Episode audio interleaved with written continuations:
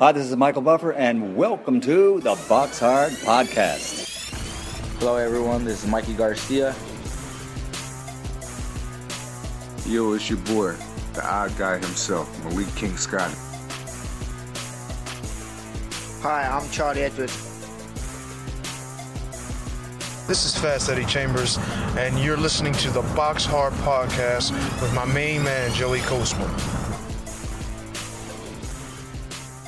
Hello, everybody, and welcome to episode 128 of the Box Hard Podcast. I'm your host, Joey Coastman. I'm joined, as always, by my partner in crime, Mr. Ayaz Sumra. Ayaz, how you doing?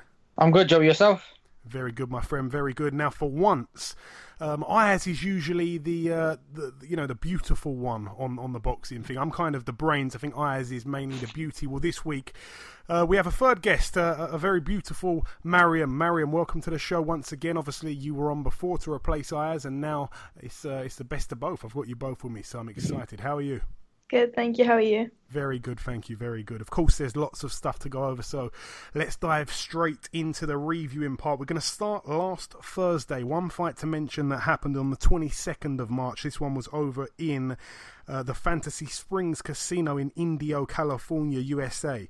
Um, there's a there's a kid on this bill called Ryan Garcia. I think he's only about 19. He had a real, um, you know, huge amount of amateur fights. He, you know, he was a very good amateur, and obviously he's turned pro now. He moved to 14 and 0. He's got 13 knockouts in those wins there, and this one was a very quick one, a first round KO against Fernando Vargas, who, if I'm not mistaken, I think went nine rounds with Jamie McDonnell, just getting the measuring stick out. I think that was on the 9th of April, the night that Joshua you know, become a world champion and beat Charles Martin at the O2. I think he went nine rounds with Jamie McDonald that night. So quite a statement there from the young man Ryan Garcia. That one was for the NABF Junior Super Featherweight title. That's a bit uh, confusing. Junior.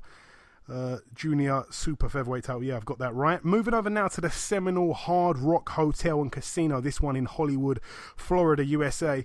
Um, what do we have here? This one was actually a strange one. It was the debut of Roberto Duran Jr. Yes, it is the son of Mr. Hands of Stone. He made his pro debut, a fourth round TKO. It was only scheduled for four. Both fighters were making their debuts there, so a good win there for Roberto Duran Jr. Unfortunately, the guy in the opposite corner, Miguel Morales, his record now 0 and 1. But um, yeah, TKO in round four. Very impressive start there for Roberto Duran Jr. Moving over now to France. One fight to mention at the Palais des Sports in Marseille. Um, well, the WBA, like I said last week, the WBA really showing a lot of love to France at the moment. A guy on this bill called Michel Soro, 31 and 2 with one draw going in against the previously undefeated John Vera, 18 and 0. Michel Soro managed to grind out a points win over 12 rounds unanimously there. That one was for the interim WBA World Super Welterweight title. Um, also on this bill, a guy who I hadn't really heard of. His name's Arsen Goulamirian. Um, he was 22 and 0. He took on Ryad Merhy, who was 24 and 0. Both guys a little bit padded when you look at their resumes, to be honest. This one was for the vacant WBA World Cruiserweight title. That's, if I'm not mistaken, um, one of the ones that kind of got dropped throughout this you know the World Boxing Super Series cruiserweight tournament. But it was a TKO in the 11th round for the home fighter Arsen Goulamirian. Again, I can't tell you too much about him, but he's 23 and 0, and it's a great win for him. He's going to be, I'm sure, mentioned with you know some of the top cruiserweights in the world now. I'm sure they'll be after him. Um, moving over now to Germany, a couple of, well, just one fight or two fights on this bill actually. A couple of strange ones here. Former opponent of Nathan Cleverly, former opponent of uh, Bernard Hopkins, Karo Murat, 31 and 3 with two draws, took on Travis Reeves, who was 15 and 2 with two draws. This one was for the vacant IBO World Light Heavyweight title, a TKO in round 12 for Karo Murat, so he becomes the IBO champion now. Um, I didn't see that fight. I'm going to hold my hands up. And also on the undercard, Tyron Zeuge, former opponent of the very popular Paul Smith. Um, his record 22 and 0 now with just the one draw. It was a WBA World Super Middleweight title defense. I think he was a champion here, but he made light work of his opponent, Africa's Isaac Ekpo, 32 and 3, now 32 and 4. The TKO came as early as the second round, so quite an impressive win there for Zeuge. Moving over now to Puerto Rico at the Complejo um, in Ponce. A couple fights to mention on this bill. Firstly, Zachary Ochoa was supposed to be on the bill, 18 and 1. His fight fell through at the last minute, so he ended up not fighting. But the main event over here, strangely enough, was a prospect out of the Robert Garcia gym called Joshua Franco. He was previously 13 and 0 going into this fight. He took on a guy who was 11 and 1 with one draw, who's got about four different names. So I'm going to shorten it down to Lucas Leone. Now, Lucas Leone was actually down in the second round, but in the ninth round, he got a TKO where the referee, from what I'm hearing, jumped in very, very early. People are going absolutely crazy on social media about the stoppage. I haven't been able to see it. Um, I, I, regret to inform you, but apparently the stoppage was really bad. I tried to look for footage on YouTube, but it's not on there. So I'd like maybe perhaps if somebody has seen it to let us know what you thought about it. But Joshua Franco loses his O, unfortunately. He goes by the name of the Professor as well. So uh, Bad night there for the Professor. 13 and 1 now. Joshua Franco, a TKO against him. Moving over now to Russia. One fight to mention over here. This one was actually at the Basket Hall in Russia. Uh, just give me just a moment here to pull this one up. Um, so, two or three fights to mention on this bill. I think just two. There's a guy who. Um, to be honest, Ayaz, I think we we spoke about him just briefly last week. Mariam, maybe you're not too familiar with this guy, but he's a guy from the Ukraine. In fact, no, sorry, he's from Russia. He's based though over in Big Bear. I think he probably trains alongside Abel Sanchez. But anyway, his record now 33 and 0, a real you know long streak in terms of undefeated streaks right now. And he's a welterweight. Um, he got in there against a guy called Pavel Mamontov, who was 12 and 6 with two draws. Seems quite quite clearly overmatched there, and it was a unanimous decision over 10 rounds for Konstantin Ponomarev. So he's now 33 and 0. Like I say, I'd like to see him step it up a little bit here, but he became the the uh, the Russian champion here. The the title was vacant before the bout, and the final fight to mention on this bill, Andrei Sorokin, 14 and 0. He moves to 15 and 0. Um, he's a guy from Russia. He's 33 years old. He took on Ryan Ford. Again, Ryan Ford at one point was linked to fight Anthony Yarde. That fight fell through. He's a Canadian native. He's 36. In his last fight before this, he lost to Fedor Chudinov over 12 rounds for the uh, for the WBA International. But this fight here was for the WBA Intercontinental, and Ryan Ford lost. So he's now 14 and 2, and Sorokin remains undefeated. Like I say, 15 and 0. Not too much power he carries though. Only the four knockouts for him. Moving over now to the O2 Arena, the big one for the Brits, of course, over here. Just going to quickly fly through the undercard. Um, Craig Richards moved to 11 on 1. It was a TKO in round 3 against Ivan Stupalo. Um, strangely enough, they had a weigh in here, obviously, for the fight, and the fight was made at light heavyweight. We all know that Craig Richards has only really kind of had two proper fights at light heavyweight. One was a fight where, you know, he kind of came into the bout after moving up from super middleweight, and then um, literally after that fight, a couple days later, I think it was four or five days later, he took on Frank Buglioni for the British title. Um, this fight here, strangely enough, he came in over the weight just just by a little bit, only by a quarter of a quarter of a pound, but even still, so he he kind of weighed in, you know, as harsh as it may seem, he weighed in as a cruiserweight. Um, but yeah, his opponent did make the weight, but anyway, he knocked the guy out in three rounds. No title on the line, no big deal, I suppose. Three rounds there. It was scheduled for six. Um, Jamie Cox moved to 25 wins. He's got the one loss as well. It was a KO in the second round against Harry Matthews who had a record of 15 and 25 with two draws. Easy comeback fight there for Jamie Cox before he takes on John Ryder on the Haye Bellew 2 undercard. Anthony Fowler moved to 5 0. It was a TKO in round 5 against Kalilu Dembele, who was undefeated actually going into the ring with a record of 6 0 with two draws. Dembele was down twice um, no, sorry, just once in round two, but then, of course, in the fifth round, the referee had seen enough. Chris Kongo moved to 8 and 0 against a guy called Serge Ambomo, who. Um, to be honest, he was actually quite a decent fighter, Mbomo. I think he took a couple of good fighters the distance. I can't remember off the top of my head now, but um, he took a few good fighters a distance. I might actually have to quickly check that.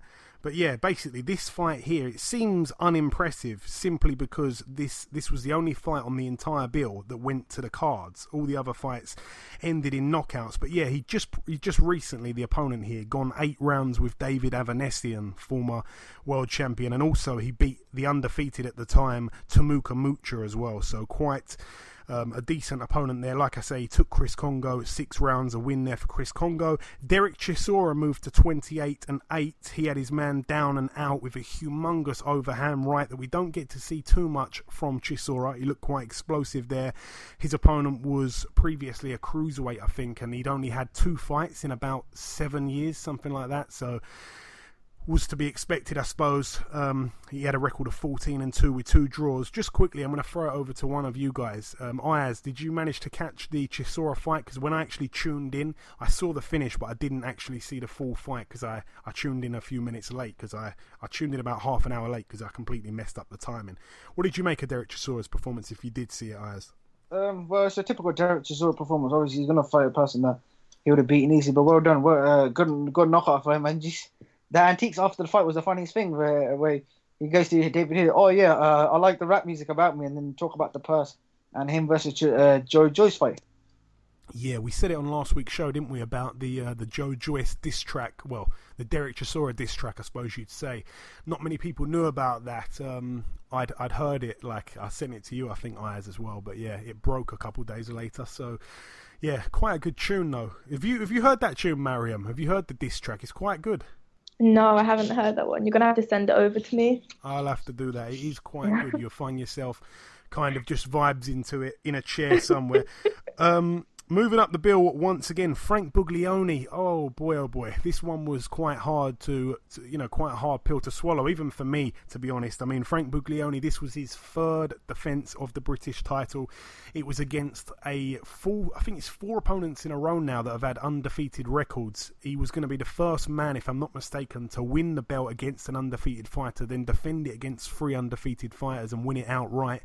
It wasn't meant to be, though. It wasn't meant to be a very early night there for him. Callum Johnson in the other corner. He had a little bit of inactivity, but like I said on last week's show, you know, he was a good amateur and obviously he was the Commonwealth champion as well. So, you know, he was undefeated. He was no mug, really. And he, he seemed to really kind of strike me with the strength and the size. I mean, he looked all muscle and he got in there and knocked Buglioni out in the first round. It was a knockdown um, that was followed by kind of a bit of unsteady legs. And just as the referee stopped it, the towel come flying in from Frank Buglioni's corner. Don Charles you know, he threw the white towel in. What did you make of that fight, Mariam? I know that you watched that one. Very disappointing, though, for, for Frank Buglioni. Yeah, I was hugely disappointed. I think especially because he's looked so strong ever since the um the loss to Chudinov, I believe. Um, and he's really come back and he's had a lot of momentum. So I don't think anyone was really expecting that. I think they expected Johnson to put up a good fight, but no one.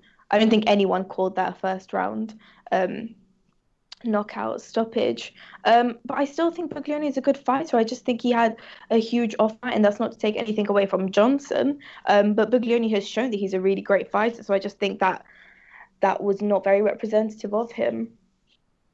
Yeah, and Ayaz, what did you make of the fight there? Like I say, we didn't know too much about Johnson, especially against uh, you know marquee opponents, because when when you actually look at his resume, he's got quite a few opponents that he's took on and beaten, obviously, but they've all kind of had losing records. There's not many standout names, but this was his first big name, and he completely destroyed Buglioni.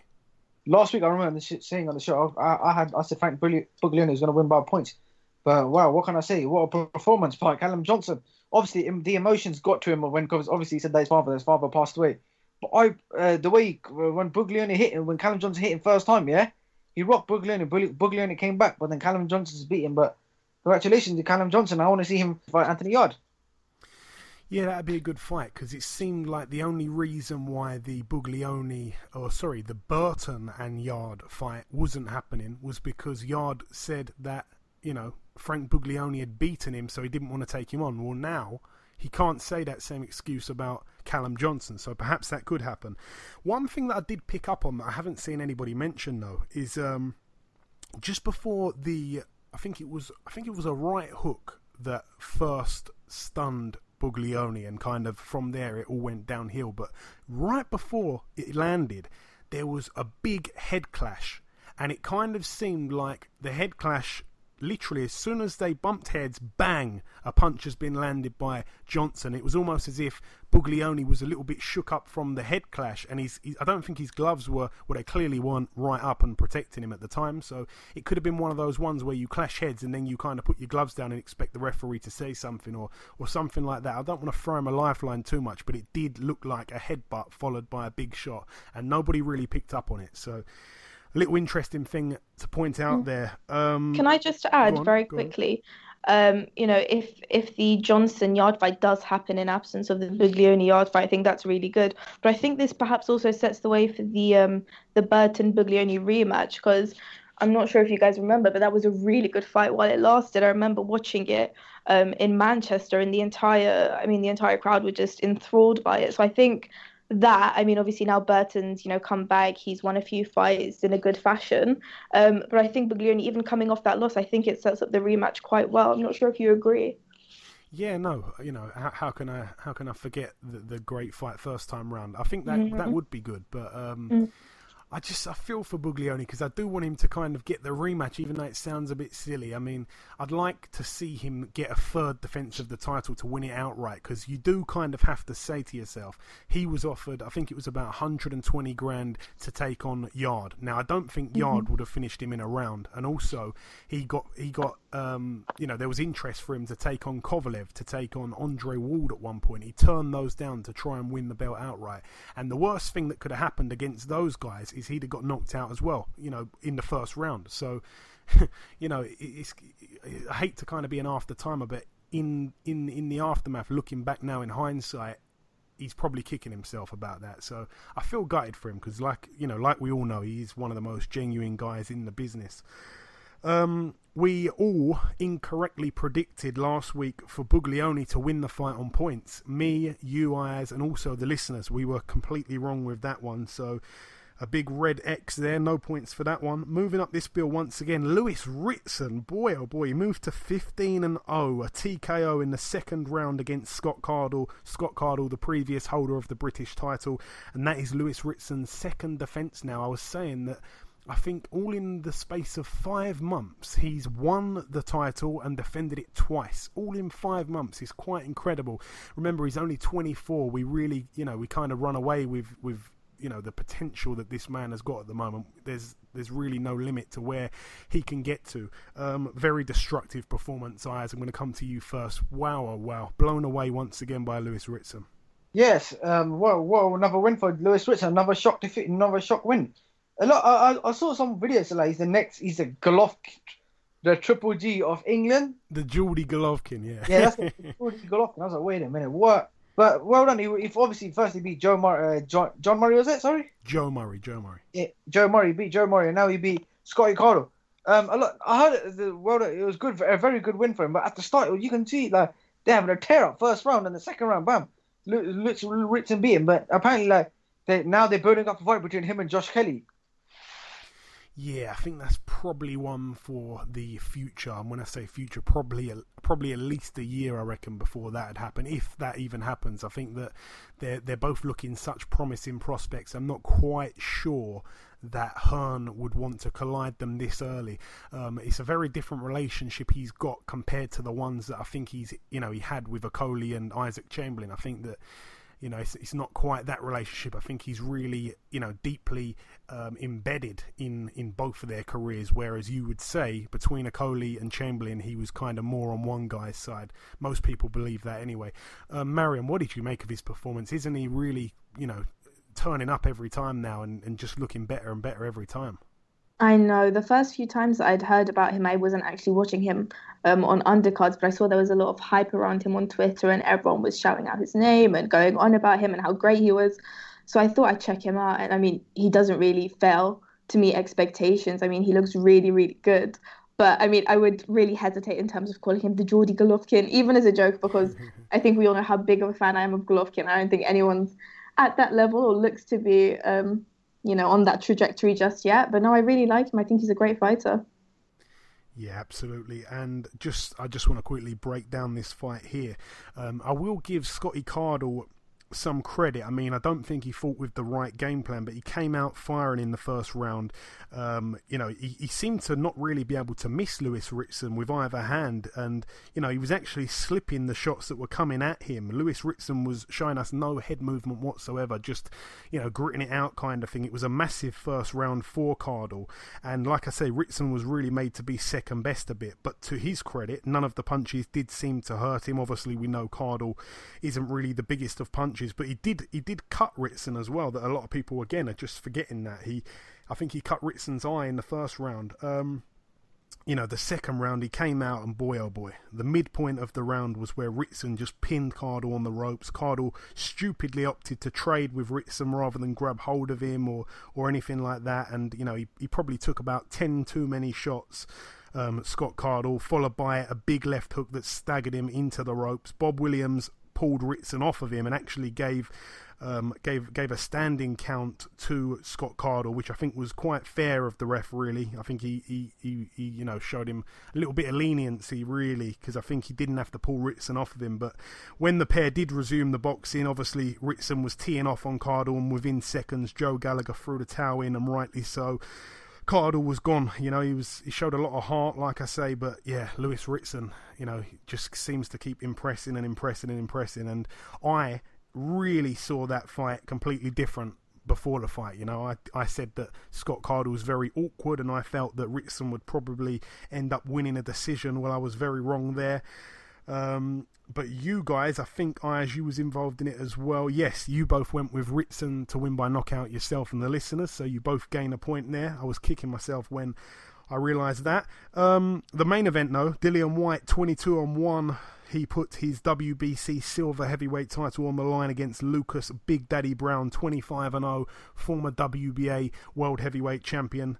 Um, you know, a man that let's be honest, he he'd been inactive for quite a while in the last couple of years and that, but a very big, brutal knockout in the sixth round for Dillian Whyte. and you know he kind of showed his class and showed his levels above Lucas Browne here. Um, I'll throw it over to you first, Mariam. Brilliant performance from Dillian Whyte. Yeah, no, I agree completely. One thing that really stood out to me was how precise Whyte was in this fight, and I think that's something that he's definitely worked on. I know in previous fights, a lot of critics of him have said, you know, he's not really accurate, he's not very precise, he kind of just throws shots, he's a bit sluggish. But that's something that really stood out to me in this fight. He seemed to choose his shots very well. And the way that he built up to that final, I think it was the left hook um, that ended it. You know, it was just really nice to see finally come out of Whyte. Um, because I think it really turned this assumption that he's just a slugger. I think it turned that assumption on its head essentially. Yeah, I think um, you know the, the, way I saw the fight. I mean, the first round I, I didn't think was a particularly great round. I think that you know mm. nothing nothing was was really landed, nothing eye catching. But you'd obviously have to give the round to Dillian Whyte. I think that mm. we we saw straight away that Lucas Browne was carrying a bit of weight around the belly. I'm not quite sure mm. why you know, he, he, seemed to be the much slower of the two fighters, Browne, and he looked he looked very very one dimensional. Very bad footwork from him. He just he just mm-hmm. simply lacks those fundamentals of the boxing game. You know, he, he's too easy to hit. He's got a bad defense. Dillian was working his jab very well, which I like mm-hmm. to see. Um, Lucas kept walking into it a lot. You know, I gave every round to Dillian Whyte, and he was busting Lucas Browne up. But Browne, for for most of the fight, I will say, was on the front foot to his credit. Um, you know, Dillian, most of his most of his work really in the entirety came off the back foot, which I suppose was quite impressive from him. We don't see that too often either. And Browne kept switching stances repeatedly. I don't know why he was doing that. Nothing was working there whatsoever. Um, you know, he couldn't work Whyte out at all. And then, like I say, in the sixth round, I think it was just 38 seconds into the into the sixth round. Bang! A huge left mm. hook put Browne to sleep, face down on the canvas. Brutal, brutal finish, mm-hmm. and you know Browne needed to be carried out of the ring, which we don't like to see. But a big statement by Dillian Whyte, who you know he wasn't only live on Sky but also in the states on HBO. Ayaz, what did you make of his performance? Very brutal from Dillian Whyte. Let me say something. That on on when he fought Lucas Browne, the jab was the most effective thing he did. You can see by the jab he was hurting him with the jab. Whyte was just hitting him with the jab, jab, jab, jab. To this Whyte I've seen, he's you can see like he's conditioned himself very, very well. He's lost a lot of weight and he's carried a lot of muscle. But he busted Lucas Browne up within the second round, second, second and third round, and you can see Lucas Browne's face is a whole messed up. Obviously, Luca Dillian Whyte was hitting him, but like I said, the jab was the most effective thing in the whole fight. That's why Lucas Browne, Lucas Browne got hurt, and obviously towards the sixth round, that right uh, was it left hand or right hand? Sorry, Left hook. sorry, yeah, left hook, yeah, and knocked him out ice cold. It, when I saw that knock, I thought it reminded me of the when Juan Manuel Marquez knocked out Pacquiao. Oh yeah, yeah, another brutal one. Um, What I will say, I I, cor- I correctly predicted Whyte to get the stoppage win, so I I um, managed to come back from my one point deficit this week. Um, you you and the listeners' I eyes both agreed that Whyte would win on points. Um, I think we could tell really from the first round that you know Whyte well, not Whyte, sorry, Browne wasn't going to last the 12 or the 10. I'm- think it was 12. 12 was it 12 rounds or 10? I think it was pretty sure it was.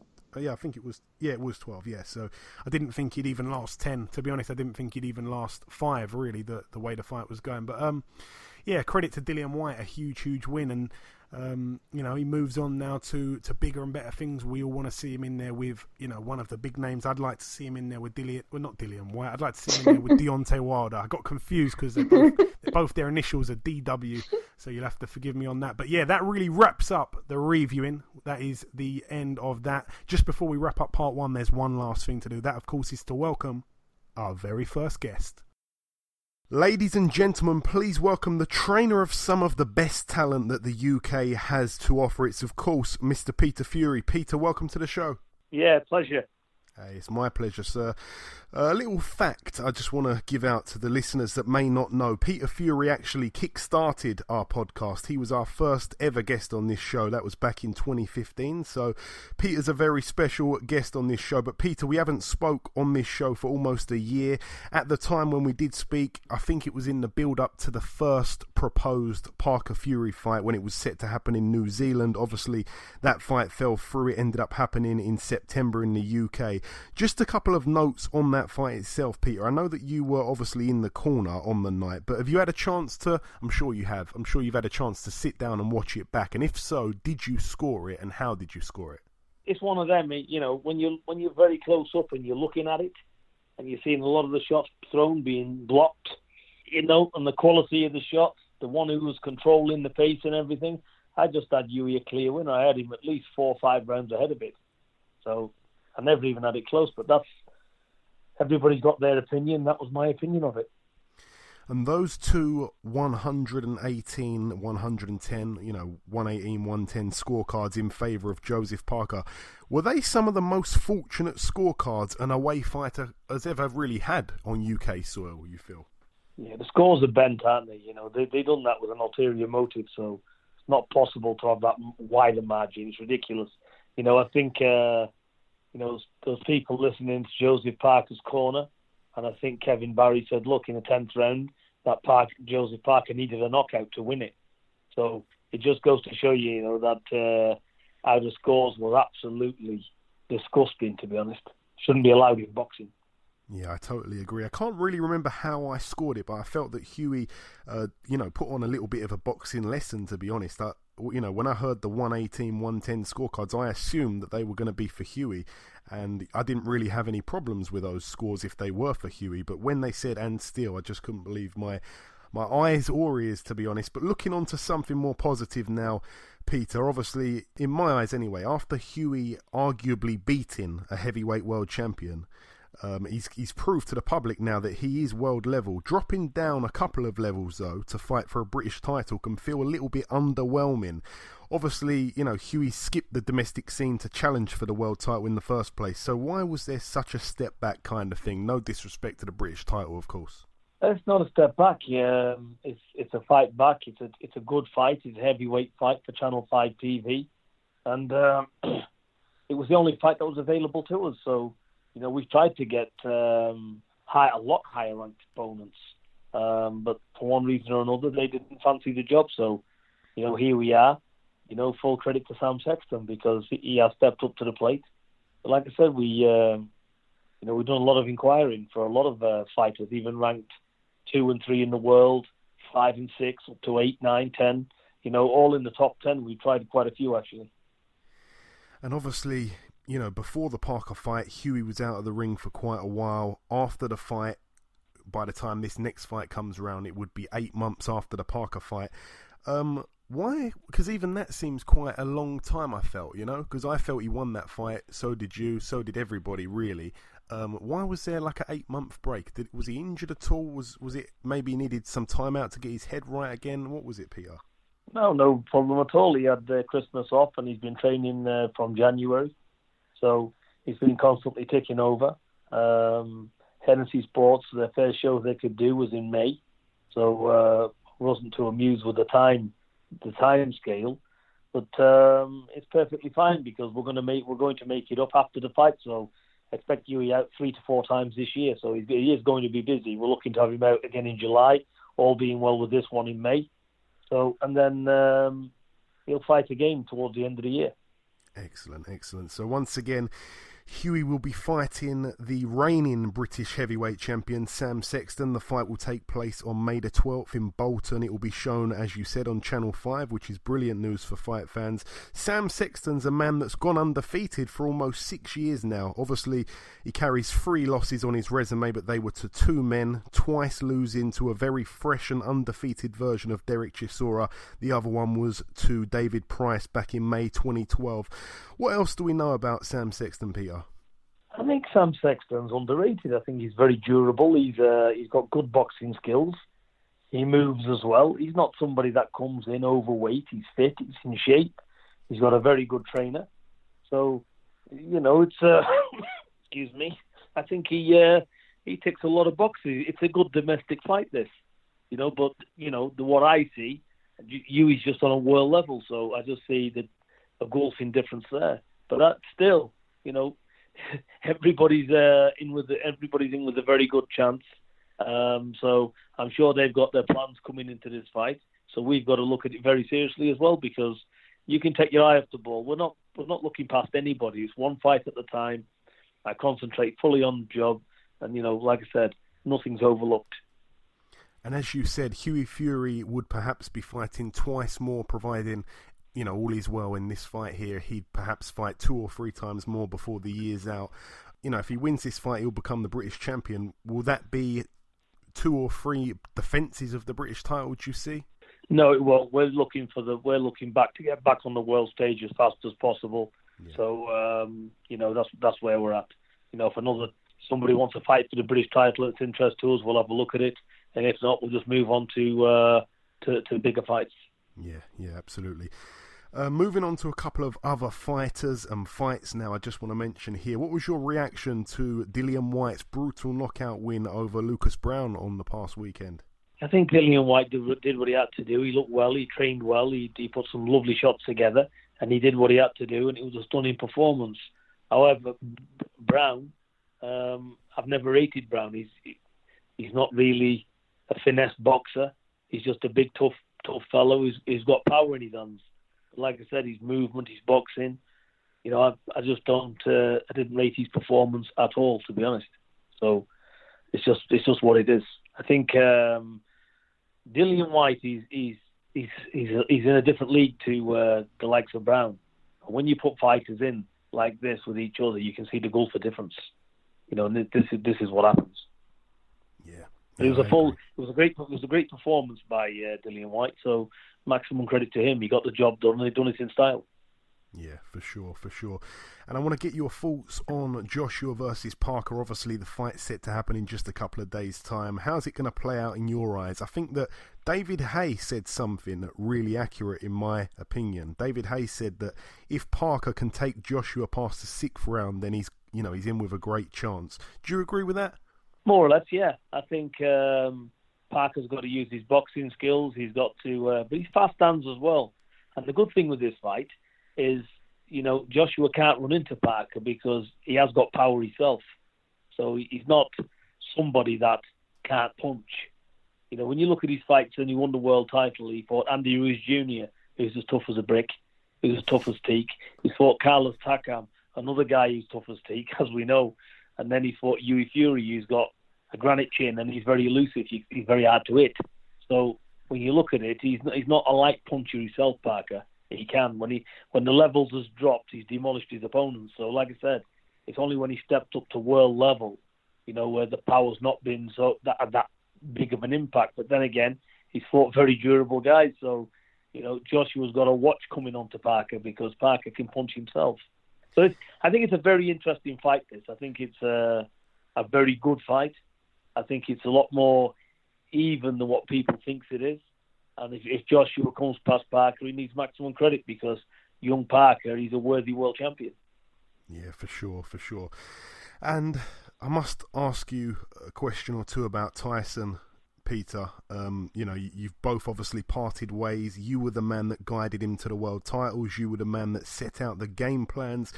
You were the man that provided the workout plans for Tyson to shed all the weight. You were the mastermind behind his career, to be honest.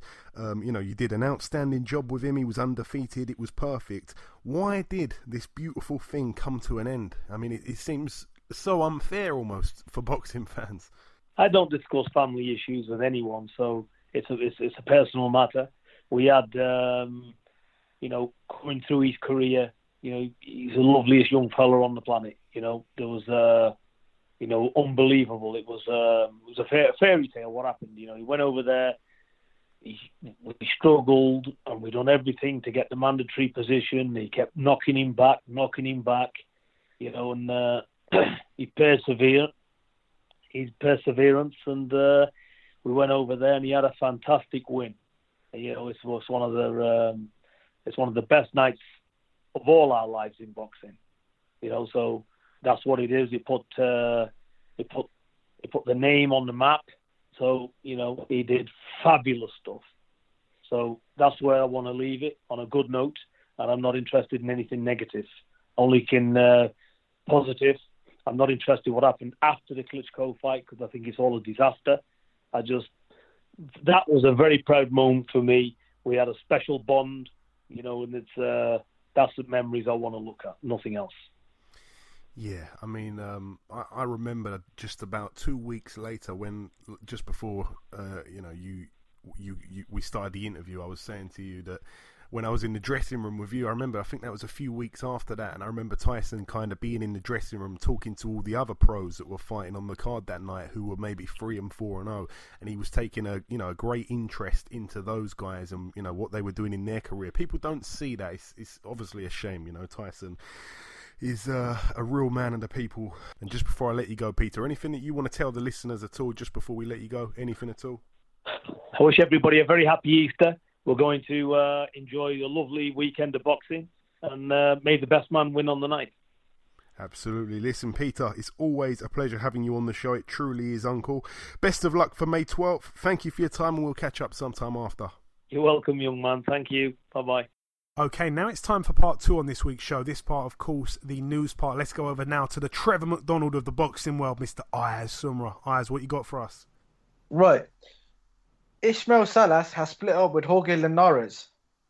Yeah, it's a strange one because, you know, of recent years, especially, um, you know, his link up with Linares has kind of made him quite popular over here. And I think when he was over here with Linares, that was the real times where I think the the British fighters that have now linked up with him, i.e., David Haye and you know the rest of them um, they they kind of got to see him. I think you know when he was over here with Linares, and that they're now with him. And now it seems quite bizarre that he's you know he's split with Linares. I don't quite know the ins and outs of it. I think, if I'm not mistaken, I think that Ismael Salas has actually bought a house over here now. So maybe he's based over here, and Linares didn't want to be. I don't know because Linares is weird, isn't it? He's from South America. He fights in America, but I think he lives in Japan, and then his trainer's going to be in the UK. It's all a bit crazy. So quite a strange one, especially the fact that Linares has got a humongous fight coming up. Um, but yeah, it's it's it's bizarre. But you know, I'm, I'm I'd like to see who he ends up working with, really. But um, you know, hopefully it works well for him because I'm, I'm a fan of, of Linares, and I give him credit for taking this fight on May 12th. Right, Amir Khan will be training with Joe Goossen after Virgil Hunter had some health issues. Yeah, um, first and foremost, um, you know, our, our, wishes and well wishes go out to Virgil Hunter on behalf of all of us. Um, I'm not quite sure of which kind of health issues he's having. I don't know if it's physical or anything like that, but whatever it is, we wish him all the best. He he's he's been a great trainer to to a number of fighters, and uh, you know we don't we don't want to see him in any kind of health problems at all. But yeah, Joe Goossen's a good trainer. I'm not quite surprised to be honest. I'm not I'm not very surprised to be honest. Um, uh, I know that Amir Khan's been out to that gym a few times, the Goossen Gym in California. He's done quite a few sessions over there with the guys there, Ricky Funes as well, and it's not really a surprise because Amir Khan's quite, you know, quite flashy and all that. I'm not, you know, I'd have been very surprised if he linked up with a UK trainer. Um, so yeah, he's got Joe Goossen, who's who's now travelled over to, to the UK to train him, which um, which which I did find a little bit surprising the fact that he travelled over here because Joe Goossen's like a very sort of proud American guy, but I'm not quite sure who he's training at the moment. So maybe that's why you know it's kind of a good thing at a good time for him. So yeah, credit to them both. I like Joe Goossen as well. He doesn't take no rubbish from nobody at all. So um, yeah, that that that that'd be interesting. He knows his boxing very well. Right, uh, Terence Crawford will fight um, Jeff Horn on June the 9th at the MGM Grand Garden Arena, Las Vegas. Yeah, um, firstly, it was a shame that the first fight fell through. It was set to happen on April 14th. As I said a couple of weeks ago, I think now there was there was going to be boxing every single week for nine weeks, all great fights every weekend. And obviously on the 14th, Billy Joe against Martin Murray that fell through.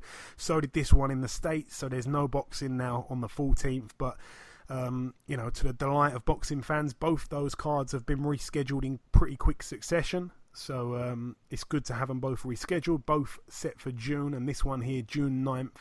Um, you know, I'm happy that it's going to happen. I'm, I'm still not too over the moon with the fight because I think there's only going to be, um, or most people believe that one man's going to going to win it quite easy. Some kind of, um, you know, some kind of a bit of a cakewalk, really, most people say, and I kind of tend to agree with that. So I'm happy that the fight's happening, but once again, I don't think it's a fantastic fight. But yeah, I'm glad it's been rescheduled, and um, you know, Jeff Horn is hopefully being paid very well for it because that'll probably be the last time um, he's in a world title fight, I'd imagine.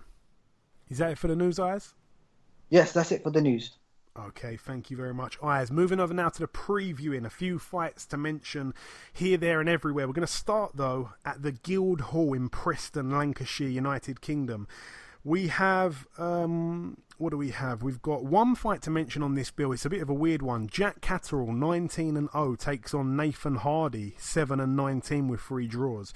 I think that Jack Catterall's got a fight coming up on his promoter Frank Warren's card. I think I, I don't know when it is. I think it might be on the Leeds undercard. You know, Warrington and Selby. But anyway, um, whoever he's fighting on that card, I think I even know, but it's slipped my mind at the moment. But anyways, he's getting out once again. Before that, on a you know on another another promoter's show, so he's you know he's in there against a guy with a losing record. I'm sure it's just kind of like a, a fight to keep him ticking over kind of thing. It's a six rounder, so all the best to Jack Catterall. Moving over now to the BT Convention Centre in Liverpool, Merseyside, United Kingdom two fights on this bill. One of them, another Frank Warren fighter who's fighting on an, on another guy's card. It's Lerone Richards, the sniper, 10 and 0. His opponent yet to be announced. And the main event over here, I think he said Michael. It might be Michelle. Anyway, Michelle Syrowatka, 19 and 1. Um, Syrowatka he beat and took the O of Robbie Davies Jr. the first time round. It was a, a, a kind of strange fight for Robbie Davies Jr. the first time round. I think he was winning the fight and then he, he got caught and he ended up being knocked out. So, um, you know, he's he's very bravely gone straight back in with this guy. I think he's had no fights in the interim. I think he's just literally jumped straight back in with this guy, um, the, the Polish fighter Syrowatka, and I I got to give him a lot of credit for doing that. He wants to avenge his sole defeat on his resume. It's a 12 rounder. It's for the WBA Continental Super Lightweight title, which was the belt that Syrowatka took from Robbie Davies Jr. So lots and lots of credit to Robbie Davies Jr. I really hope he can prevail this time and in good fashion because. Um, you know, even though I'll be in Cardiff, I'll be definitely having him in the back of my mind, and I really hope he can do it because he's a real nice guy. Uh, moving over now to the Marina Bay Sportsplex in a place called Quincy in Massachusetts. A bit of a mouthful that. Those are the types of venues that I like. What have we got over here? Um, Jason Quigley actually 13 and 0 he he takes on Daniel Rosario Cruz who's 11 and 3 with uh, with zero draws. He's just 11 and 3. It's an eight rounder there. That one's going to be shown on ESPN2 out in the States. Um, it's a, it's a co promotion with Golden Boy and Murphy's Boxing, that one. Jason Quigley recently linked up, as we know, with Dominic Ingle. So, um, yeah, I think it's it's strange. I thought he'd probably be fighting over in the UK a bit, but I don't really know who he's with. Is, I think he's still is he still with Golden Boy? Does anyone know? Jason Quigley? I think he is. Yeah, he still is. He still is, right. So, yeah, he's, he's fighting over there but training over here. So, I wasn't quite sure what had happened when he moved over here to train. I thought that perhaps, you know, his contract was up or something. But I like him. Again, he's been on the show a couple of times. In fact, I think just once. But anyway, everybody that has been on the show is part of the part of the Box Hard family. So my well wishes are with Jason Quigley, 13 and 0. I'd like to see him step it up a little bit, though. I, I must say, if I'm being honest. Um, and now moving over to the final bill to mention, it's going to be the big one, of course, at the Principality Stadium in Cardiff, Wales, United Kingdom. Lots and lots of fights to predict on here as well. We've asked our Twitter followers as well to give us a hand there starting on this bill with Sean McGoldrick 4 0. He takes on Ricky Little, who's 3 and 2 with one draw. Uh, Josh Buatsi 4 and 0 takes on a guy called Bartlomiej Grafka, who's 20 and 28 with three draws. That's a six rounder there. Um, what I will say about Josh Buatsi's opponent, actually, he's a guy that, like I say, he's been he's been in with quite a few notable names. Of his 28 losses, he's only been stopped five times. Um, he went the distance with Robin Krasniqi, who we know very well. He went the distance with Mark Heffron. He got knocked out by Zach Parker. He went the distance with Lennox Clarke. Um, he got knocked out by Tom Baker. He also went the the distance with Paul Smith over six rounds. The the very popular Paul Smith, and um, Oh, he got knocked out in two rounds by very um, hotly spoken about this week, Callum Johnson. So yeah, he's been over here quite a few times. I don't really see him giving any problems to Josh Buatsi, but that's a six rounder there. All the best to Josh. Um, Morgan Jones, twelve and zero, takes on a guy called Mose. Oh gosh, Mose Auimatagi Jr., who's nine and one with two draws. Uh, that's a six rounder there. Anthony Crolla gets out on this bill as well. His record 32 and 6 with three draws. That's an eight rounder there against Edson Ramirez, a Mexican with a very padded record, to be honest. His record 18 and 2 with one draw. Um, I think it's going to be an easy win for Crolla, probably even a stoppage, to be honest. Um, Joe Cordina, 6 and 0. It was a late replacement. It was supposed to be. Was it supposed to be Andy Townend? And he's now been replaced by Hakeem Ben Ali, who's 19 and 5.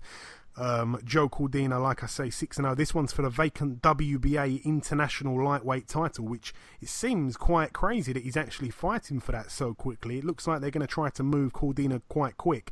But yeah, this guy, of his five losses, he's only been knocked out once.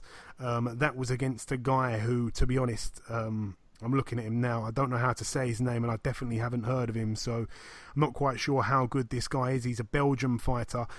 Uh, moving up the bill once again, Josh Kelly, 5 and 0, fights for the vacant WBA International Welterweight title against the former IBF 154 World Champion Carlos Molina, who was on our show last week. 28 and 8 with two draws, never been stopped though. That's a 10 rounder there. Um, we got to give our predictions on this one, Ayaz. Um, Mariam, you can join in with the predictions as well. Not that they're going to get scored with us on the scoreboard kind of thing because we've been doing it for so long, but you can just, uh, you know, participate in it just purely in case if you get any wrong, people can abuse you next week and stuff. Fab. so, so um, yeah, Ayaz, I'm, I'm going to come to you first. Um, Josh Kelly and Carlos Molina. How do you see that fight playing out? Uh, I'm going for Josh Kelly knockout. Josh Kelly knockout. Okay, well, you you reckon he's going to be the first man to stop Molina? Okay, our listeners have gone with Kelly by knockout as well. I will say that would be a huge statement if it does happen. Um, Mariam, I'm going to come over to you now. How do you see that fight playing out? Yeah, I can't disagree. I don't think it will be as easy because obviously Molina's bringing a lot of experience to the table. But yeah, I don't see anything other than a Kelly stoppage. Right, I'm going against the grain as I do. I'm going to go with Kelly to win on points.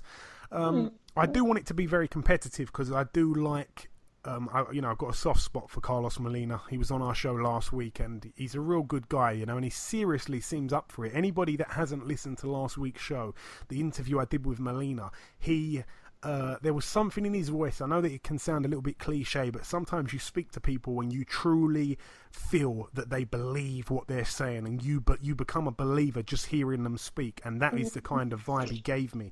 So um, I hope it is quite a competitive fight. I don't want to see him get you know humiliated, but yeah, I'm I'm very much a, a huge Josh Kelly fan at the same time, so I want him to do well as well. Um, you know, huge credit as well to, you know, not just Josh Kelly, but also his training team, Adam Booth, and even Eddie Hearn for putting this fight on. It's a, it's a brilliant, brilliant fight. Huge step up in class. Ryan Burnett, 18 and 0, puts his WBA Super World Bantamweight title on the line against Yonfres Parejo, 21 and 2 with one draw. Parejo, a man that has only been stopped once, but, you know, he, he lost a split decision to Zhanat Zhakiyanov, the guy that. Um, Burnett beat in the unification bouts, and also he got knocked out by Hugo Ruiz back in 2012. But Ruiz is a really big puncher, to be honest, so no shame in that. It was an eighth round um, stoppage back then. So, in my eyes, I actually see Burnett winning this on points. I don't think he's going to stop Parejo.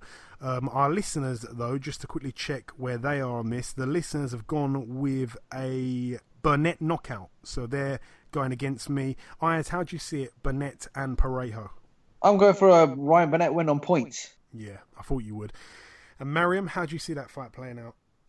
I could see I could see it happening like that. I wouldn't be surprised with a late stoppage, just because I think Ryan Burnett, like I said uh, previously, he's got a lot of momentum right now, and he is, you know, just on the up and up. So I wouldn't be surprised if we were to see that. It would kind of make sense. It would be the next step. Um, but yeah, I'm not gonna I'm not gonna stray too far from your points prediction. Okie dokie, okie dokie. Uh, moving up the bill once again. What do we have? We have um, oh boy, oh boy, Alexander Povetkin, thirty-three and one and the two belts that are on the line for this are the WBA Intercontinental Heavyweight title and the WBO International Heavyweight title. In the other corner, our very own David Price, 22 and 4. It's a 12 round contest, this one. Um, Ayaz and Mariam, I must say, this one here, I actually asked our listeners, our, our followers on Twitter, how they see this fight playing out, and so many of them went with um, Povetkin to win by knockout that I just decided mm-hmm. to delete the poll and make a new poll of when uh, of when in the fight will Povetkin get the knockout. Will it be one to three, four to six, um, eight to nine? Uh, sorry, not eight to nine, seven to nine, and ten to twelve. Um, yeah, so where do you all see that one happening? Firstly, I'm going to come to. In fact, I'll go with you, Mariam. Ladies first. How do you see that one playing out? Firstly, I can't believe that this fight is even happening. Like, I genuinely can't believe it. When it first came out on Twitter, I was like, yeah, like, no way, this is BS. And then when it was confirmed, I was like, are you, like, is this, is this for real? Is this serious? I, I don't understand how this is happening because I mean, there is just no other outcome than a Povetkin knockout, and it's not just going to be like a you know competitive for a few rounds and then Povet- Povetkin's going to land like a great jab or a great hook and it's going to be out. Like this has the potential to be a really, really dangerous fight, and I don't think it's in Price's best health to even take the fight, especially given how badly Price has performed in recent years, and then to put him in with someone like Povetkin is I, I just think it's a complete I, sorry, I'm I'm out of words. I'm speechless just because I can't believe the fight's happening. I can't believe that we're even having a discussion on what do we think is going to happen. It's clearly going to be a Povetkin knockout. It's clearly going to be really dangerous, and especially with everything that's been going on in the sport um, over the past year and the you know year and a half. Um, you know, even just recently with Scott Westgarth, uh, you know, rest in peace to him. But with everything that's going on, we really shouldn't be allowing fights like these to go ahead. It's just completely negligent. Very strong words there from Mariam. Um, but yeah, no, sorry to kind of reignite that. But how do you how do you when do you see it coming? Do you see it coming? You know, one to three, four to Mate, six? I wouldn't. I would not be surprised if it was a first round knockout. Seriously. So you're going one to three, yeah? Yeah, definitely. I'm going one to three as well. Um, Ayaz, how do you see it? When will the knockout come? We hope it. We hope we're wrong, of course, but when do you feel the knockout will come? I'm sure you think that Povetkin's going to win, or are you going to shock me and say that Price is going to do him on points? um, no chance. I can't see. I can't see David Price winning this fight, obviously, because we've seen him. He's been knocked out already. Um, he's been stopped by Erkan Teper, Tony Thompson twice, and Christian Hammer. Uh, if I'm going to go for a knockout, I think uh, David Price. I think he'll last about five rounds and then he get knocked out. Okay, so you reckon four to six rounds then, yeah? Yes. Okay, okay. Um, well, what I will say on this, um, I just want to throw a quick note in here, and I want people that are listening to listen to what I'm saying quite carefully here. Um, we know that David Price has clearly got confidence issues. Um, I think that's been addressed not just by you know people in the you know in the boxing game, but also I'm pretty sure I've heard Dave Caldwell say that to me. I don't want to um, misquote Dave Caldwell in any way, but I'm sure he's come on here before and said that you know Price has got confidence issues and that's it. He can perform well in the gym, but under the lights he just can't do it. So I just want to know the handlers, the managers, the promoters, anybody involved, anybody that's had a hand in making this fight, how on earth have they decided to put Price in here when he's got mm-hmm. confidence issues? They're putting him putting him in a stadium with eighty thousand people in, mm-hmm. so he's he's just not going to be able to do it. And not only that, but if you look back, he's been knocked out in all his four losses, and they've all been arguably to drug cheats, okay? I don't want to point the finger too much, but we know what happened with Tony Thompson. He says differently. He could be right, he could be wrong, but he did get found out for something, whether it was his fault or not. Erkan Teper, we know what happened there 100% drug cheat. And then Christian Hammer, I've heard all sorts of things about that.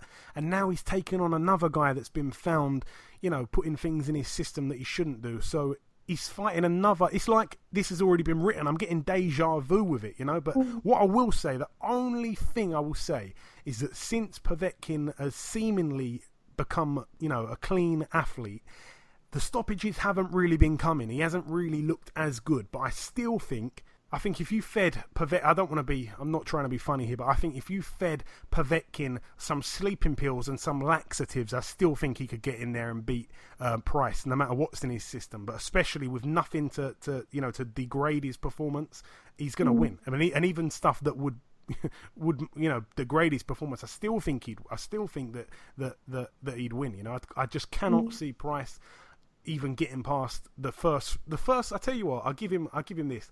I can't see round five beginning. I, I wouldn't be surprised mm. if he went four rounds, but not five. I, I, just can't see it. And like I say, I'd love Price to knock him out. That's that's that's. I'm sure what we all think. You know, I've got no problem with Price. I like him, and he's obviously got a lot of nuts. You know what I mean? But oh, it's just it's such a mismatch. It's unbelievable. Um, yeah, that's that's about all I want to say on that one. So I'm going with rounds one to three. So are you, Mariam. So are our listeners. Ayaz is going rounds four to six.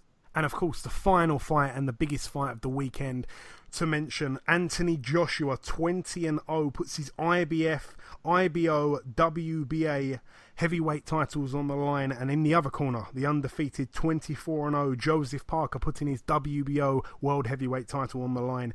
Um, four belts up for grabs in total, but three of them recognised as proper world titles. Is of course going to be a 12 round fight, both men undefeated. There's been a few statistics thrown around. I think it's possibly the only time in, in history that two heavyweight champions are fighting each other in a unification, especially thrown in the fact that they're both undefeated as well. Um, it, you know, it really is a, a, huge, huge thing that's going on on the weekend. Um, I'm going to throw it over to you, Ayaz. Actually, a bit, a bit, a bit off guard. How you see this fight playing out? I first think it's a tough fight for Anthony Joshua. Obviously, Joseph Parker, we've seen him fight already, right? Um, we've seen him like he's very, he's got quick hands. But then again, when, when I saw him against the Hughie Fury fight, he did not look good. Um, when he um, obviously he didn't look good against the Hughie Fury fight. He just won the point. Obviously, he just nicked. The, in my opinion, I think that first Hughie Fury won the fight. But with this fight, um, obviously I'm, i can see a knock, I can see a stoppage, and I'm going to go Anthony Joshua stoppage. When Anthony Joshua fought Carlos Takam in his last fight, he is really, really heavy. Now, if you look at him, right, you can see videos of him training and that. He's trimmed down a lot, and if I'm, I'm gonna with this, I'm gonna, I think this Anthony Joshua's gonna have a lot of speed in this. He's, he's still gonna have the same power, but if I'm gonna go for a stoppage, I'm gonna go for Anthony Joshua within, uh, within 10, 11 rounds. Okay, so quite late you feel. Um, one thing I will say though, I was at Parker's open. Um, well, it wasn't open; it was a media only um, workout the other day at the Hayemaker Gym last week, and I was shocked at how like how how kind of small he looked. Like I've met Parker before, and I, I don't know. It's something about him. I think he's he's he's coming light himself here, and he just looks quite small. Like I mean, I looked at him and I was quite surprised. Like he doesn't even look like a heavyweight. It's really mm. weird. Um, you know, I know that you can see it in pictures and stuff like that, but actually being up close to him, I was I was shocked because I've seen him before and he's like quite a big guy and all that, but he, he just looks like you know like a light heavyweight. You know, to be completely honest, not to not to go overboard, but um, yeah, I think he's coming light as well. I think that um, that you know, there's been mentions that I think he's had a few elbow you know a few elbow problems, not just one elbow but both his elbows, and they've been operated on successfully.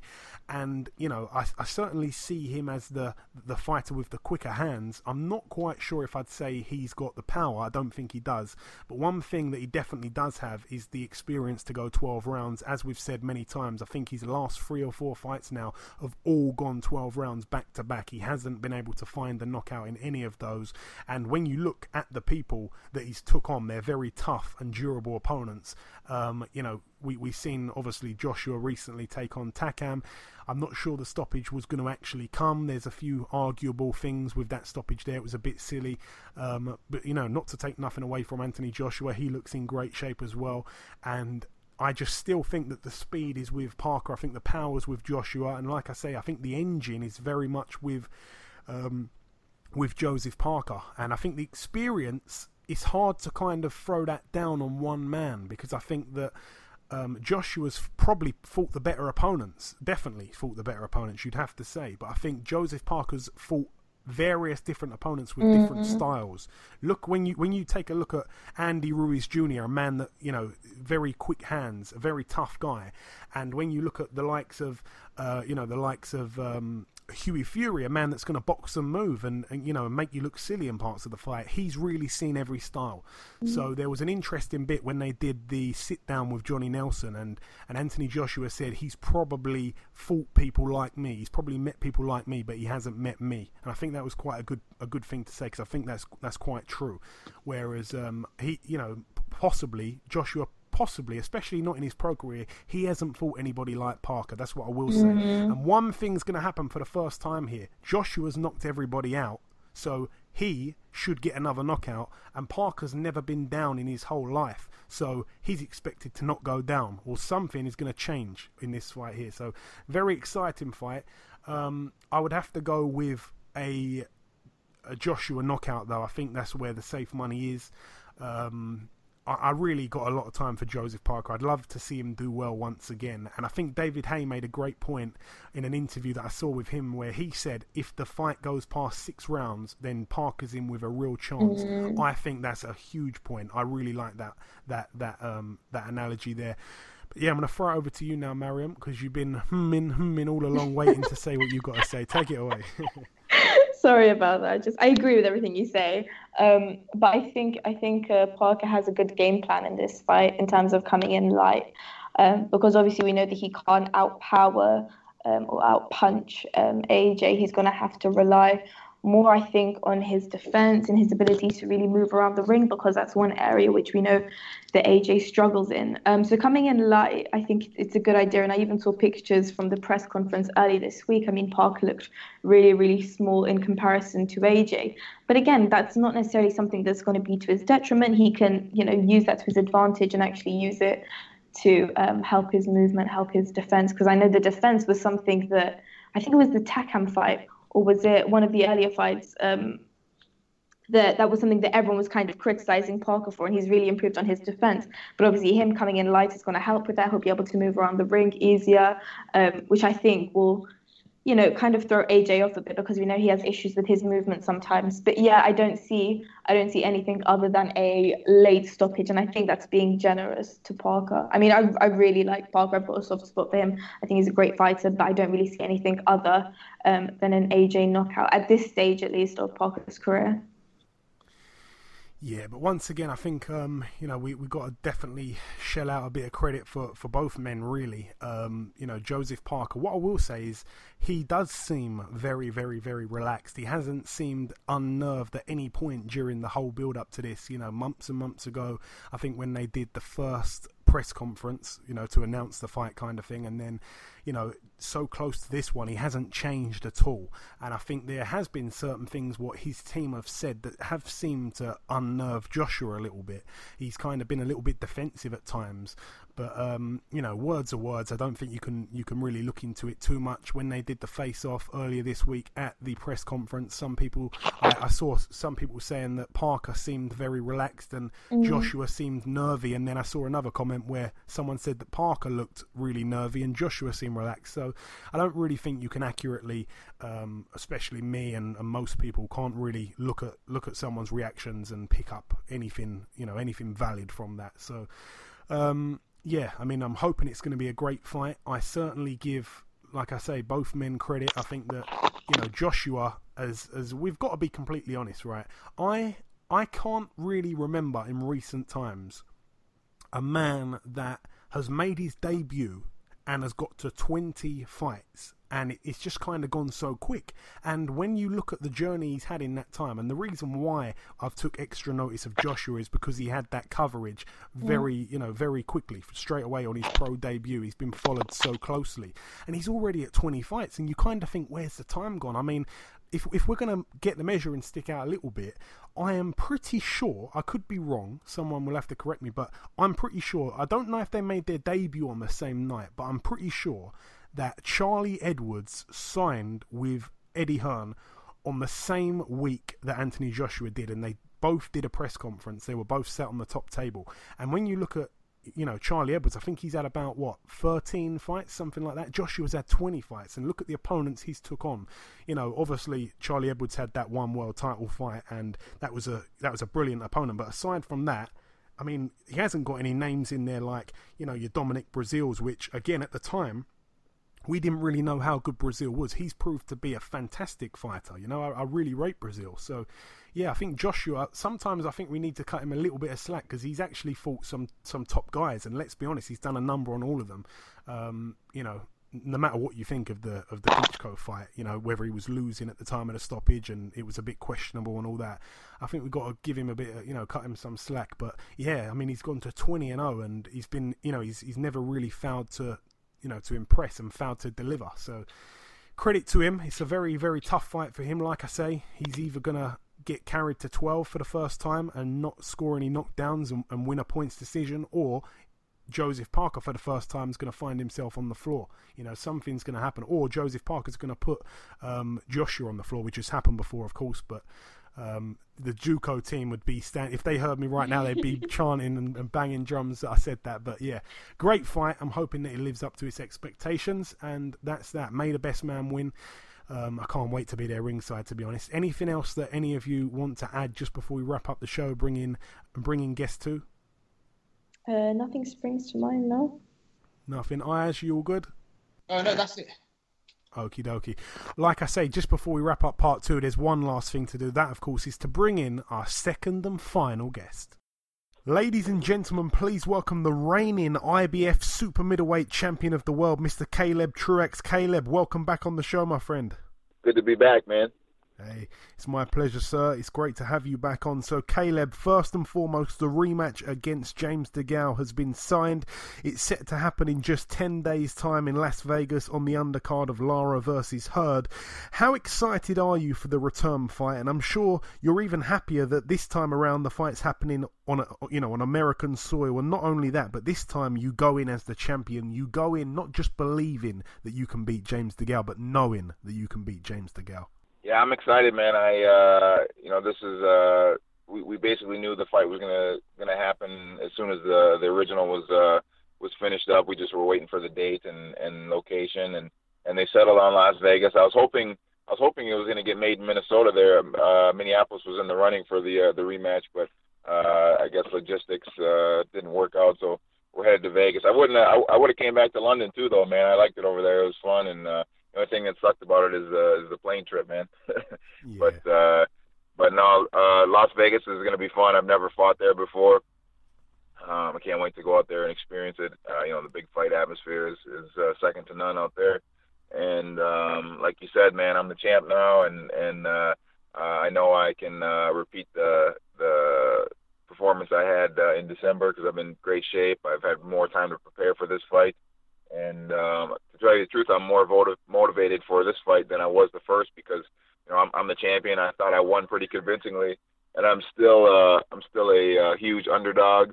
Uh, I think I was six to one at at uh, somebody somebody posted that I was six to one on the books right away. But um, no, man, I'm uh, I'm just motivated to go out there and prove everybody that it wasn't a fluke and and uh, uh, silence all the critics and and silence James DeGale too. Yeah, absolutely. Um, just a note on the fact that the fight is happening in America. James told me last week that he, you know, he kind of felt like he wanted to get the win on your home soil, like you did to him. That uh, that was somewhat to do with why the fight was happening in America. Is that true though? Why is it really happening in in America from your view?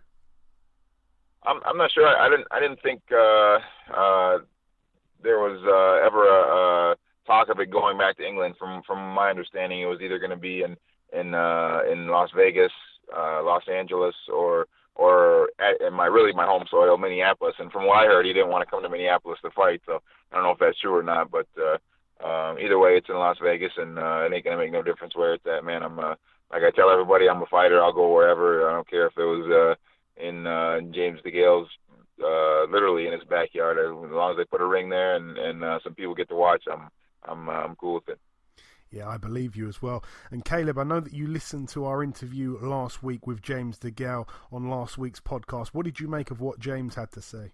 Uh, I mean, it sounded like a lot of uh, excuses to me. I, I uh, listened in for a little little bit, uh, but um, I don't know, man. After the uh, after the or before before the original fight, all, all I heard was his his shoulder was great. Uh, after the fight, he said it was great, and now all of a sudden he he uh, uh, he, he rushed it back. Like I, none of that matters to me, man. I don't care. Just just come to fight. I hope he's healthy. Um, I hope he's got six healthy arms when when he comes in there on uh, April seventh, man. Uh, that's what that's what the, DeGale I'm ready for, and and uh, doesn't uh, doesn't really matter too much to me. Now, last time you said that you felt that you needed to turn the fight into a dogfight in order to win because you felt that James had the superior boxing skills. Do you feel like you need to turn it into a dogfight to win the rematch at all? You know, I uh, I'm gonna. It's up to him to make the adjustments. I'm gonna come and, and try to put pressure on him like I did last time. You know, and and uh, see how he see how he reacts and and uh, if he does make adjustments, uh, my coach will have me ready for the things that he thinks DeGale can do to to uh, be more successful. Um, and if he doesn't, I don't think it'll be much different from the last fight. So I'll be ready for either box or uh, or just turn into a dog fight, like you said. Yeah, that was going to be my next question. I was going to say, do you believe the fight's going to be pretty similar to the you know to the first fight, or do you believe it'll be different in some ways? Um, so you believe you believe it will be similar to the first fight, you say? You know, I'm I'm ready for it not to be similar. Uh, I think he's going to come motivated. He's going to be hungry. Uh, he's going to have to make changes if he wants to win the rematch. So I expect him. He's a world class fighter. He's a, he's a former champion. He uh, uh, I expect him to to make the adjustments, and and it's up to me to uh, be ready for those adjustments. So um, if it's not similar, I'll be ready for it. If it is similar uh, to the last fight, uh, then uh, I think it'll be uh, I think it'll be shorter than the last fight. And this time around, like you just mentioned, you know you're the you're the underdog with the betting shops once again. Does that surprise you in any way? I'm just looking at it now over here in the UK. If I was to put two pound on you, I'd get uh, I'd win nine pound plus my two pound back, so eleven in total. So yeah, quite quite a big underdog again. Does that surprise you? Yeah, to me, it's crazy, man. I I, I could understand if. Uh, um, he uh you know if I knocked him out with a with a one shot or something like that when he was winning the fight but the way I won I, I felt uh, uh I should be a favorite or or uh you know an even fight or whatever. But uh, I mean I'm not I'm not too concerned about it but all it is is uh just uh uh another factor for me to to draw motivation from and and uh prove everybody wrong. And I might uh I might hit the sports book when I'm out in uh Vegas and uh lay a little uh lay a little uh, money on myself Now I know that Uh, I know that you know how important getting the win is on April 7th, but the super middleweight division right now is really hotting up. The WBC champion David Benavidez is looking very good. George Groves is looking great recently. Gilberto Ramirez, one of the longest unbeaten streaks in boxing, he's of course got the WBO. Um, Uzcategui recently also picked up the, um, the the interim IBF title. Is there anybody that I've mentioned at all that you know is somewhat on your radar, or are you just completely focused on James and you're not looking elsewhere at all? You know, I, I I'll tell you like I've told everybody else um, that I've done interviews with uh, leading up to this April seventh fight is I don't want to fall into the same trap that I think that he fell into uh, yeah. before our December fight, which is you know looking forward and, and counting your dollars and and uh, trying to figure out who you're going to fight next. So I'm I'm 100% focused on DeGale. Uh, once this fight's over, I'll let Al Haymon, I'll let uh, my my promoter seconds out in Warriors Boxing. Uh, they'll they'll they'll come up with best for me, and, and I want the biggest fights out there, man. I'm I'm I'm uh, a little long in the tooth, man. I'm 34. I, I don't know how much longer I'm going to be boxing. While I'm doing it, I want to get the uh, uh, the most out of it and and uh, make the biggest fights and and uh, satisfy the fans and and and uh, take care of my family. And since we last spoke, we saw George Groves conquer Chris Eubank Jr. It's in some people's eyes was a little bit of an upset win. That um, we've also seen Callum Smith get past his his late notice opponent. Um, who do you believe wins the final of the super middleweight World Boxing Super Series, Caleb? Uh, you know, I thought Groves looked uh, really good against uh, Eubank. I thought he boxed really well, uh, used his jab really well, and and outclassed him. I thought uh, I, I, I, I can't remember what the scorecards were, but I didn't think it was very close the way I scored it.